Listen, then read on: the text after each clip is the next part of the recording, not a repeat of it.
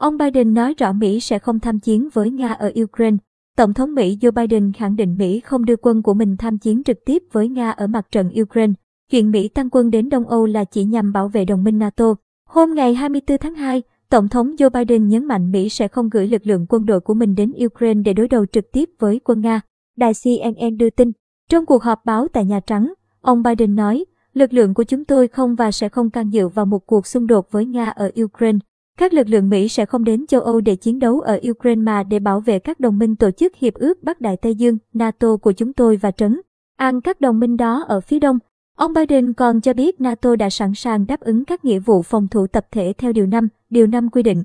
Bất kỳ cuộc tấn công vũ trang nào vào một hay một số thành viên của liên minh đều được coi là một cuộc tấn công vào toàn bộ liên minh và do đó, các nước còn lại sẽ hành động để bảo vệ quốc gia bị tấn công đó.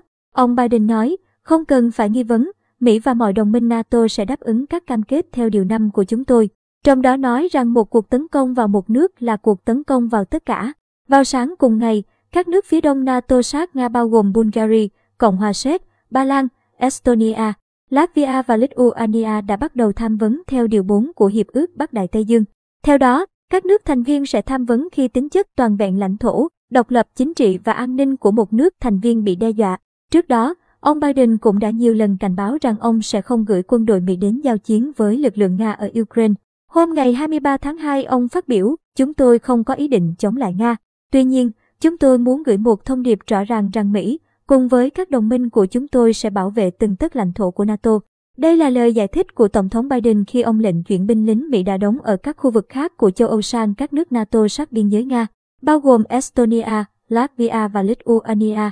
Hồi đầu tháng 2, ông Biden có lần nói với hãng tin NBC News rằng ông sẽ không xem xét bất kỳ kịch bản đưa quân Mỹ sang Ukraine, bao gồm việc đưa quân đội Mỹ đi sơ tán người Mỹ ở Ukraine. Ông nói, không có chuyện đó. Đó sẽ là một cuộc chiến tranh thế giới khi người Mỹ và Nga bắt đầu bắn nhau.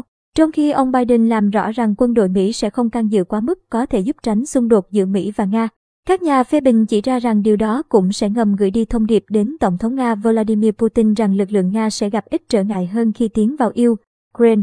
Hôm ngày 23 tháng 2, thư ký báo chí Lầu Năm Góc John Kirby cho biết, các quân nhân bổ sung đang được bố trí để trấn an các đồng minh NATO của chúng tôi để ngăn chặn bất kỳ cuộc tấn công tiềm tàng nào chống lại các quốc gia thành viên NATO và để huấn luyện với các lực lượng của nước chủ nhà.